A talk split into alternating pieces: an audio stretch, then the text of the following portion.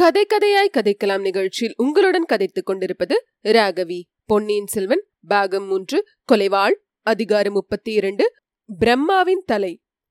வந்தியத்தேவன் குழந்தை சோதிடரின் வீட்டிற்குள் இரண்டாம் முறையாக பிரவேசித்த போது அவனுடைய உள்ளத்தில் ஒரு அதிசயமான இன்ப உணர்ச்சி உண்டாயிற்று. அந்த சிறிய வீட்டுக்குள்ளேதான் முதன் முதலாக அவன் இளைய பிராட்டி குந்தவையை பார்த்தான். அவளுடைய செந் தாமரை வதனத்தையும் வியப்பினால் விரிந்த கரிய பெரிய கண்களையும் பார்த்து திகைத்து நின்றான்.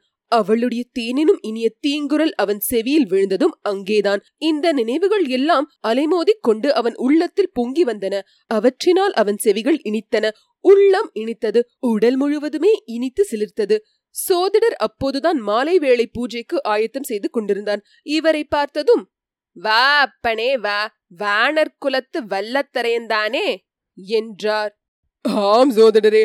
உம் ஜோசியம் முன்பின்னாக இருந்தாலும் உம்முடைய ஞாபக சக்தி பிரமாதம். என்றான் வந்தியத்தேவன். தம்பி சோதிர சாஸ்திரம் பயில்வதற்கு ஞாபக சக்தி மிக அவசியம். கிரகங்கள் நட்சத்திரங்கள் தசைகள் புக்திகள் யோகங்கள் இவை லட்சம் விதமான சேர்க்கை உள்ளவை. அவ்வளவையும் மனத்தில் வைத்துக்கொண்டு வருஷம் மாதம் நாள் நாழிகை வினாடி ஒரு வினாடியில் நூற்றில் ஒரு பங்கு நேரம் இவ்வளவையும் கணக்கிட்டு பார்த்தாலல்லவா சொல்ல வேண்டும்? போகட்டும் என் ஜோசியம் முன்பின்னாக இருந்தாலும் என்றாயே அதன் பொருள் என்ன? நான் உனக்கு சொன்னது ஒன்றும் பலிக்கவில்லையா? அதையும் உங்கள் ஜோசியத்திலே கண்டுபிடித்துக் கொள்ள வழியில்லையா? உண்டு உண்டு ஜோசியத்தினாலும் கண்டுபிடிக்கலாம் ஊகத்தினாலும் கண்டுபிடிக்கலாம் உனக்கு நான் கூறியவை பழித்துத்தான் இருக்க வேண்டும். இல்லாவிடில் நீ திரும்பவும் இந்த குடிசைக்குள் வருவாயா? ஆமாம் ஆமாம். உம்முடைய ஜோதிடம் பலிக்கத்தான் செய்தது. அப்படி சொல்லு. எந்த விதத்தில் பழித்தது அப்பனே? நீர் எனக்கு சொன்னது அப்படியே பலித்தது. நீ போகிற காரியம் நடந்தால் நடக்கும் நடக்காவிட்டால் நடக்காது என்றீர். அப்படித்தான் நடந்தது. நடந்தது என்று நான் சொல்லுவது கூட பிசக்கு. என்னை கண்டவுடனேயே ஓட்டம் பிடித்து ஓடிற்று. தம்பி நீ பெரிய வேடிக்கைக்காரனா இருக்கிறாய். உண்மையான வார்த்தை. நான் வேடிக்கைக்காரன்தான் அத்துடன் கொஞ்சம் கோபக்காரன். இந்த குடிசைக்குள் வரும்போது கோபத்தை வெளியில் மூட்டை கட்டி வைத்துவிட்டு வர வேண்டும் அப்படி செய்யலாம் என்றுதான் பார்த்தேன். ஆனால் உம்முடைய சீடனை வீட்டு வாசலில் காணவில்லை. கோப மூட்டையை திண்ணையில் வைத்தால் யாராவது அடித்துக் கொண்டு போய்விட்டால் என்ன செய்கிறது என்று உள்ளே கொண்டு வந்துவிட்டேன். உம்முடைய சீடன் எங்கே சோதிடரே? போன தடவை அவன் என்னை வாசலில் தடுத்து நிறுத்த பார்த்தது அப்படியே என் நினைவில் இருக்கிறது. இன்றைக்கு ஐப்பசி அமாவாசை அல்லவா? அதற்காக அவன் கொள்ளிடக்கரைக்கு போயிருக்கிறான். அமாவாசைக்கும் கொள்ளிடக்கரைக்கும் என்ன சம்பந்தம்? கொள்ளிடக்கரையில் காலாமுகர்களின் மகா சங்கம் இன்று நடைபெறுகிறது. என் சீடன் காலாமுகத்தை சேர்ந்தவன். சோதடரே நான் சைவ மதத்தையே விட்டுவிடலாம் என்று யோசித்துக் கொண்டிருக்கிறேன். விட்டு விட்டு? உமது சிநேகிதன் ஆழ்வார்க்கடியார் நம்பி இருக்கிறாரே.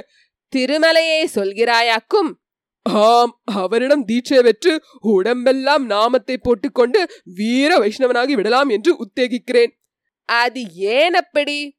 காலாமுக சைவர்கள் சிலரை பார்த்தேன். இங்கே வருகிற வழியிலே கூட பார்த்தேன். அவர்களையும் அவர்கள் வைத்திருக்கும் மண்டை ஓடுகளையும் பார்த்த பிறகு சைவத்தை விட்டுவிடலாம் என்று தோன்றுகிறது. தம்பி எத்தனையோ போர்க்களங்களை பார்த்திருக்கும் உனக்கு மண்டை ஓடுகளைக் கண்டு என்ன பயம்? பயம் ஒன்றுமில்லை. அருவறுப்புத்தான் போர்க்களத்தில் பகைவர்களை கொல்லுவதற்கும் மண்டை ஓடுகளை மாலையாக போட்டுக்கொள்வதற்கும் என்ன சம்பந்தம்? உன்னுடைய எஜமான் ஆதித்த கரிகாலர் வீர பாண்டியனுடைய தலையை வெட்டி எடுத்துக்கொண்டு வந்து ஊர்வலம் விடவில்லையா? அவர் ஏதோ சபதம் செய்திருக்கும்படியால் அவ்விதம் செய்தார். அதற்காக பிறகு எவ்வளவோ வருத்தப்பட்டார். அவர் கூட மண்டை ஓட்டை மாலையாக போட்டு கொள்ளவில்லை. கையிலும் எடுத்துக்கொண்டு திரியவில்லை. காலாமுகர்கள் எதற்காக அப்படி செய்கிறார்கள்? வாழ்க்கை அனித்தியம் என்பதை மறந்து விடாமல் இருப்பதற்காக அவர்கள் அவ்வாறு செய்கிறார்கள். நீயும் நானும் திருநீறு பூசிக்கொள்கிறோமே அது மட்டும் என்ன? இந்த மனித உடம்பு நிலையானது அல்ல. ஒரு நாள் சாம்பலாக போகிறது என்பதை மறந்து விடாமல் இருப்பதற்காகவே தான் திருநீறு பூசிக்கொள்கிறோம். மனித தேகம் அனித்தியம் என்பது சரிதான். இது எரிந்து சாம்பலாகும் அல்லது மண்ணோடு மண்ணாகும். சிவபெருமானுடைய திருமேனி அப்படியல்லவே பரமசிவன் ஏன் கையில் மண்டை ஓட்டை வைத்திருக்கிறார்? தம்பி சிவபெருமானுடைய கையில் உள்ள மண்டை ஓடு ஆணவத்தை குறிக்கிறது. ஆணவத்தை வென்றால் ஆனந்த நிலை ஏற்படும் என்பதை காட்டுகிறது. சிவபெருமான் கையில் மண்டை ஓட்டுடன் ஆனந்த நடனம் செய்கிறார் அல்லவா மண்டை ஓடு எப்படி ஆணவத்தை குறிக்கும்? எனக்கு தெரியவில்லையே. உனக்கு தெரியாதது இன்னும் எவ்வளவோ இருக்கிறது. தம்பி மண்டையோடு ஆணவத்தை குறிப்பது எப்படி என்பதை மட்டும் இப்போது தெரிந்து கொள் பிரம்மதேவனும் திருமாலும் ஒரு சமயம் கர்வம் கொண்டார்கள். நான் பெரியவன் நான் தான் பெரியவன் என்று சண்டையிட்டார்கள். சிவன் அவர்களுக்கு நடுவில் வந்தார். என்னுடைய சிரசை ஒருவரும் என்னுடைய பாதத்தை ஒருவரும் கண்டுபிடித்துக் கொண்டு வாருங்கள். யார் பார்த்துவிட்டு முதலில் வருகிறாரோ அவர்தான் உங்களில் பெரியவர் என்றார். மகாவிஷ்ணு வராக உருவங்கொண்டு சிவனுடைய பாதங்களை பார்ப்பதற்கு பூமியை குடைந்து கொண்டு சென்றார். பிரம்மா அன்னப்பறவையின் உருவங்கொண்டு வானத்தில் பறந்து சென்றார். திருமால் திரும்பி வந்து சிவனுடைய அடியை காண முடியவில்லை என்று உண்மையை ஒப்புக்கொண்டார். பிரம்மா திரும்பி வந்து சிவனுடைய முடியை பார்த்து விட்டதாக பொய் சொன்னார். அப்போது சிவன் பிரம்மாவுக்கு இருந்த ஐந்து தலைகளில் ஒன்றை கிள்ளி எடுத்து அவரை தண்டித்தார். ஆணவம் காரணமாக பிரம்மா சண்டையிட்டு பொய் சொன்னபடியால் அவருடைய தலை ஆணவத்துக்கு சின்னமாயிற்று. வந்தியத்தேவன் எதையோ நினைத்துக் கொண்டவன் போல் இடி இடி என்று சிரித்தான். என்னத்தை கண்டு இப்படி சிரிக்கிறாய் தம்பி? ஒன்றையும் கண்டு சிரிக்கவில்லை. ஒரு விஷயம் நினைவுக்கு வந்தது. அதனால் சிரித்தேன். அது என்ன விஷயம்? ரகசியம் ஒன்றுமில்லையே. ரகசியம் என்ன? பிரம்மாவை தண்டிக்கும் போது என்னையும் தண்டிப்பதாயிருந்தால் குறைந்தபட்சம் பதினாயிரம் தலையாவது எனக்கு இருந்தால்தான் சரி கட்டி வரும். அதை எண்ணித்தான் சிரித்தேன். அத்தனை பொய்கள் சொல்லியிருக்கிறாயாக்கும்? ஆம் சோதடரே அது என் ஜாதக விசேஷம் போலிருக்கிறது. பொன்னியின் செல்வரை சந்தித்த பிறகு உண்மையே சொல்வதென்று தீர்மானித்திருந்தேன். ஒரு தடவை ஒரு முக்கியமான உண்மையை சொன்னேன். அதை கேட்டவர்கள் நகைத்தார்கள். ஒருவரும் நம்பவில்லை. ஹாம் தம்பி காலம் அப்படி கெட்டு போய்விட்டது. இந்த நாளில் பொய்யையே ஜனங்கள் நம்புவதில்லை. உண்மையை எப்படி நம்பப் போகிறார்கள்? உம்முடைய சோதடத்தின் கதியும் அப்படிதான் அக்கும் சோதடரே இளவரசர் அருள்மொழிவர்மரை பற்றி நீ கூறியது நினைவிருக்கிறதா?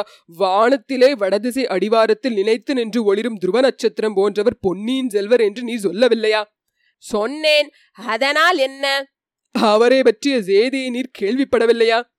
கேள்விப்படாமல் எப்படி இருக்க முடியும்? நாடு நகரமெல்லாம் அதே பேச்சாகத்தானே இருக்கிறது. துருவ நட்சத்திரம் கடலில் மூழ்கிவிட்டதென்று நீர் கேள்விப்படுவதுண்டா? துருவ நட்சத்திரம் கடலில் மூழ்காது. ஆனால் அந்த நிலைக்குலையா நட்சத்திரத்தையும் மேகங்கள் சில சமயம் மறைக்கலாம் அல்லவா இன்றைக்கு கூட வடதிசையில் மேகங்கள் குமுறுகின்றன. இன்று இரவு நீ எவ்வளவு முயன்றாலும் துருவ நட்சத்திரத்தை காண முடியாது. அதனால் அந்த நட்சத்திரம் இல்லாமல் போய்விடுமா? அப்படியா சொல்கிறீர் பொன்னியின் செல்வரை பற்றிய உண்மையான செய்தி ஏதாவது உமக்கு தெரியுமா? எனக்கு எப்படி தெரியும்? நீதான் அவருடன் கடைசியாக கடலில் குதித்தாய் என்று பேச்சாயிருக்கிறது. தெரிந்திருந்தால் உனக்கல்லவா தெரிந்திருக்க வேண்டும்? உன்னை கேட்கலாம் என்று எண்ணியிருந்தேன். வந்தியத்தேவன் பேச்சை மாற்ற விரும்பி சோதரரே வால் நட்சத்திரம் இப்போது எப்படி இருக்கிறது? என்று வினவினான். மிக மிக நீளமாக பின்னிரவு நேரங்களில் தெரிகிறது. இனிமேல் நீளம் குறைய வேண்டியதுதான். தூமகேத்துவினால் விபத்து ஏதேனும் ஏற்படுவதாயிருந்தால் அதி சீக்கிரத்தில் அது ஏற்பட்டாக வேண்டும். கடவுளே ராஜகுலத்தில் யாருக்கு என்ன நேரிடுமோ என்னமோ? என்றார் சோதிடர். வந்தியத்தேவனுடைய உள்ளம் அதிவேகமாக அங்கும் இங்கும் பாய்ந்தது. தஞ்சையில் பாரிச வாயு பீடித்து படுத்த படுக்கையா இருக்கும் சுந்தர சோழரும் நாகைப்பட்டினத்தில் நடுக்குசுரம் வந்து கிடக்கும் பொன்னியின் செல்வரும் கடம்பூர் மாளிகையில் நந்தினியை சந்திக்க போகும் ஆதித்த கரிகாலரும் ராஜ்யத்துக்கு ஆசைப்பட்டு மக்களின் கோபத்துக்கு பாத்திரமா இருக்கும் மதுராந்தகரும் கையில் கொலைவாளை வைத்துக்கொண்டு கொஞ்சம் நந்தினியும் அவனுடைய உள்ளத்தில் வரிசையாக பவனி வந்தார்கள். அதெல்லாம் போகட்டும் சோதரரே ராஜகுலத்தாரின் விஷயம் நமக்கு என்னத்திற்கு? நான் இப்போது மேற்கொண்டு போகும் காரியம் எப்படி முடியும்? சொல்லுங்கள். முன்னே உனக்கு சொன்னதை தான் இப்போதும் சொல்ல வேண்டியதா இருக்கிறது அப்பனே. எத்தனையோ விபத்துகள் உனக்கு வரும். அவற்றையெல்லாம் வெற்றி கொள்வதற்கு எதிர்பாராத உதவி கிடைக்கும். என்றார் சோதிடர். இப்போது வாசலில் வந்து கொண்டிருப்பது விபத்தா உதவியா என்று வந்தியத்தேவன் எண்ணமிட்டான். ஏனெனில் அச்சமயம் வாசலில் ஆடவர்களின் குரல்களுடன் பெண்ணின் குரலும் கேட்டன. இருவரும் வாசற்புறத்தை நோக்கினார்கள். மறுநிமிடம் வானதி தேவியும் அவருடைய பாங்கியும் உள்ளே வந்தார்கள். வந்தியத்தேவன் எழுந்து நின்று மரியாதையுடன் தேவி மன்னிக்க வேண்டும். தாங்கள் இங்கே வரப்போகிறீர்கள் என்று தெரிந்திருந்தால் நான் வந்திருக்க மாட்டேன் என்றான். இத்துடன் அதிகாரம் முப்பத்தி முற்றிற்று.